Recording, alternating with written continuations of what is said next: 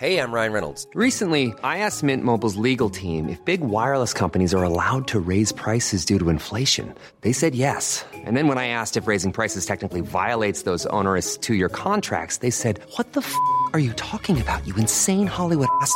F- So to recap, we're cutting the price of Mint Unlimited from $30 a month to just $15 a month. Give it a try at mintmobile.com slash switch. $45 upfront for three months plus taxes and fees. Promo rate for new customers for limited time. Unlimited more than 40 gigabytes per month. Slows. Full terms at mintmobile.com.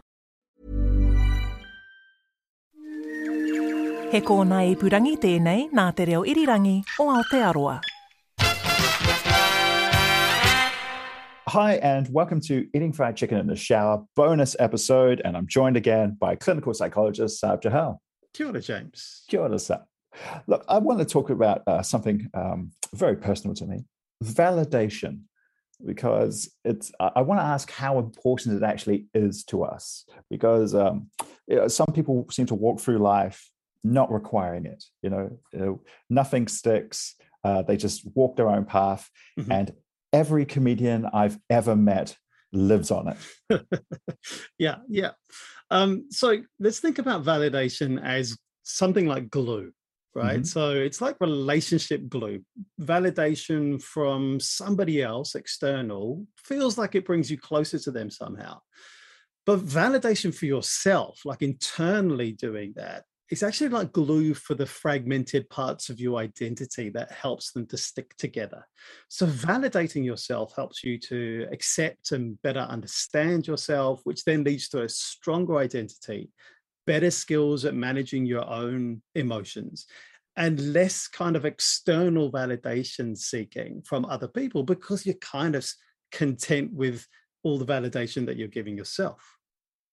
It's interesting because the the most successful people who I know in the arts over over different forms seem to be the the less aggressive, you know, the the, the less confrontational. The ones who are, are most confrontational, I find, are sort of um, mid level performers who perhaps don't have that uh, sense of validation fully formed in themselves. And so, is that where quite a bit of bullying comes from?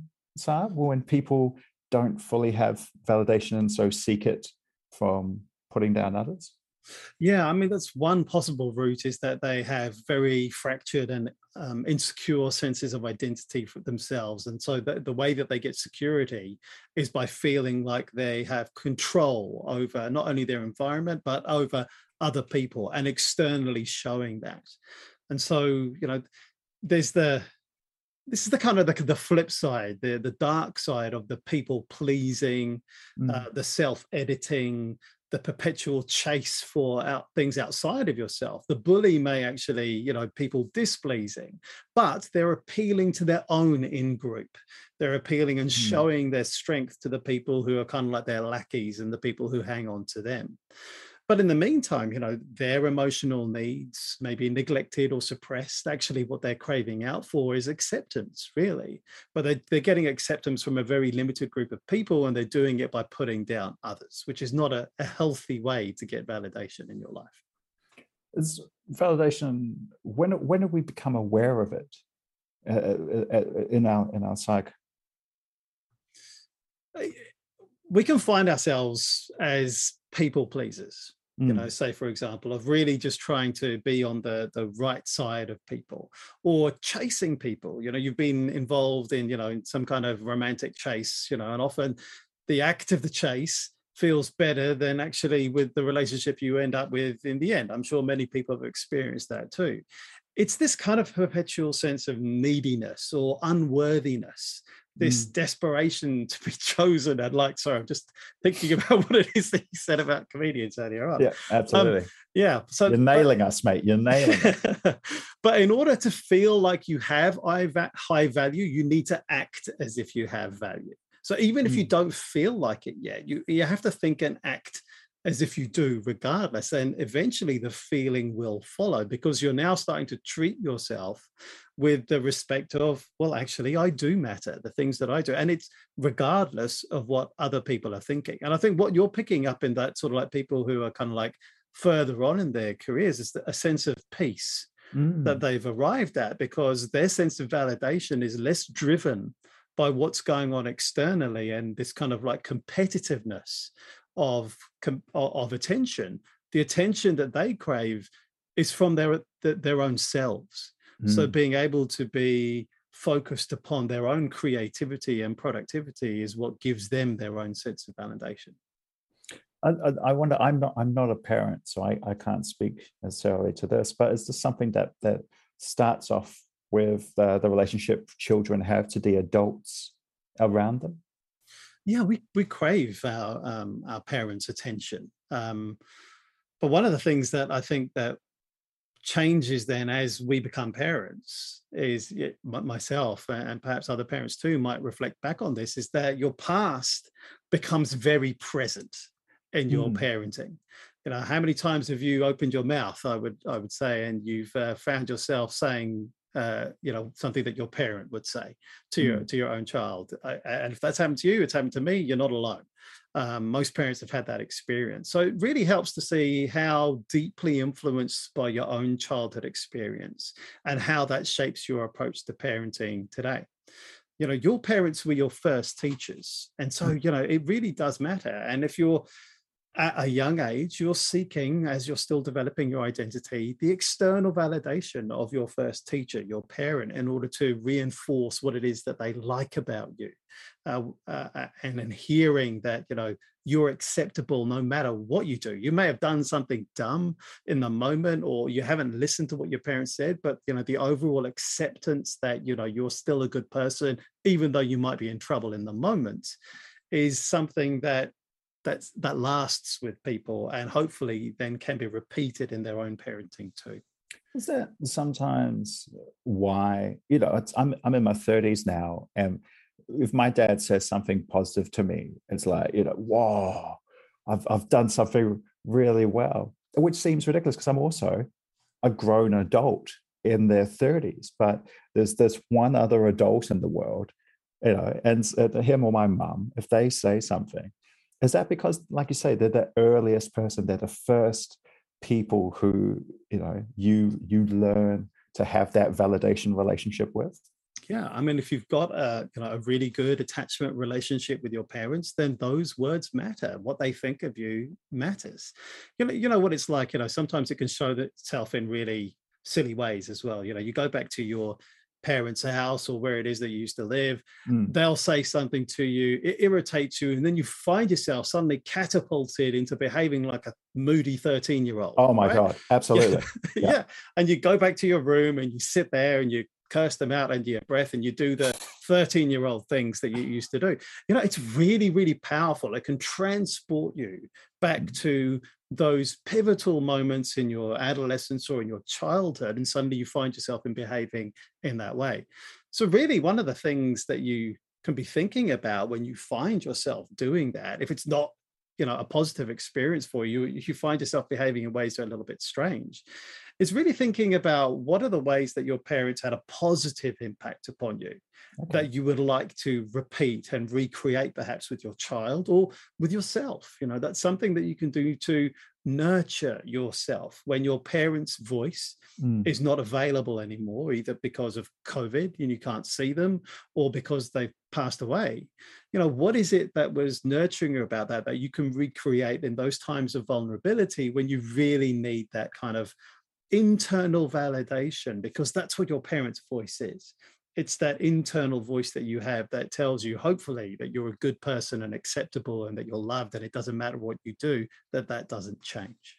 Can, i ask uh, because you're a parent I know, I know your girls aren't adults yet there's still there's still some time left for you but it's is it the same uh, do you believe it's the same for parents as well? Because I, I think it's a it's a two way street with that behavior. You know, when I go back to my dad's or to my mom's, uh, we will strike up a conversation, and it's often a, a friend um, who notices someone who hasn't been in that dynamic. Uh, but is it is it the same for a, a trap kind of mental trap that parents can fall into as well when their adult children come back and they just slip into it?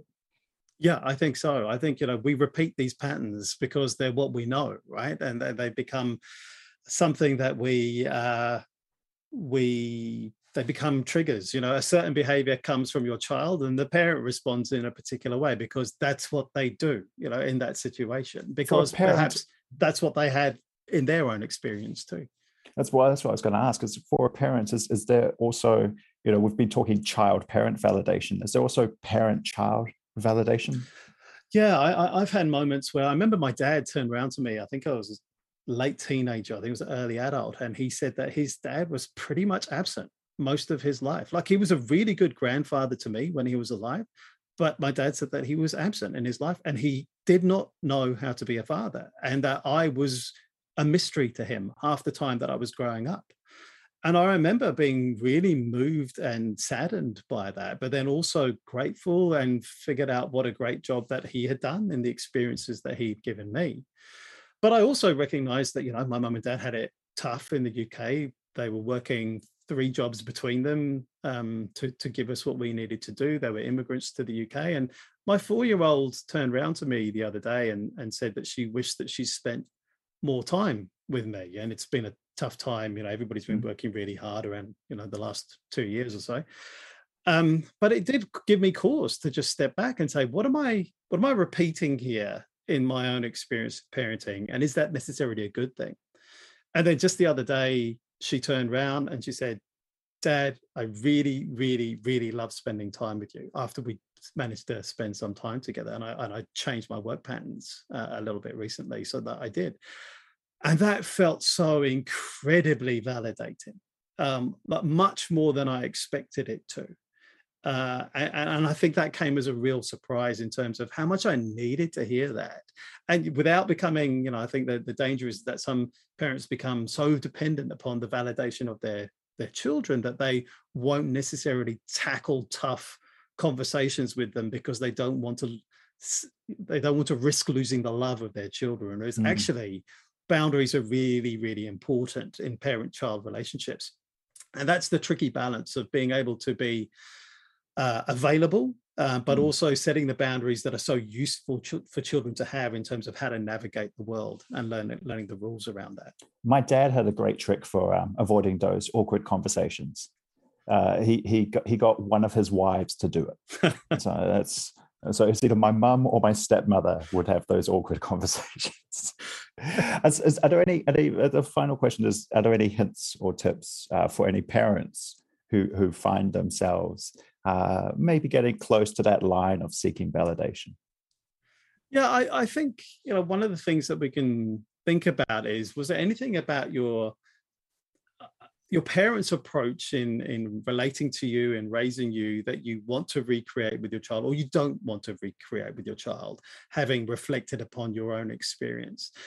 But then, you know, what are the sorts of things that had an influence upon you and a big impact upon you outside of your parenting that, um, or, or, or how you were parented that may be influencing your parenting now? So things like financial insecurity or parental mental health issues, you know, often they can show themselves up in a fear of you know being in a precarious position financially or perhaps a, a worry that somehow your parents mental health experience is going to show itself in you um, because now you have a child and this is perhaps when it became apparent in your life too. So really being aware of how you may be um, expecting certain things to happen which aren't necessarily predetermined but something that you might want to keep an eye on and be aware of but not letting it to completely dominate how it is that you are with your children clinical psychologist and a very good dad Sarb Johal. well Thanks for giving us ask the them when when they're adults ask them when they're adults Cheers. thanks. James.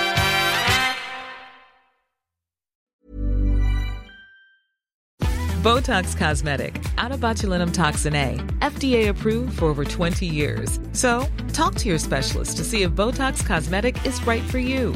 For full prescribing information, including boxed warning, visit BotoxCosmetic.com or call 877-351-0300. Remember to ask for Botox Cosmetic by name. To see for yourself and learn more, visit BotoxCosmetic.com. That's BotoxCosmetic.com.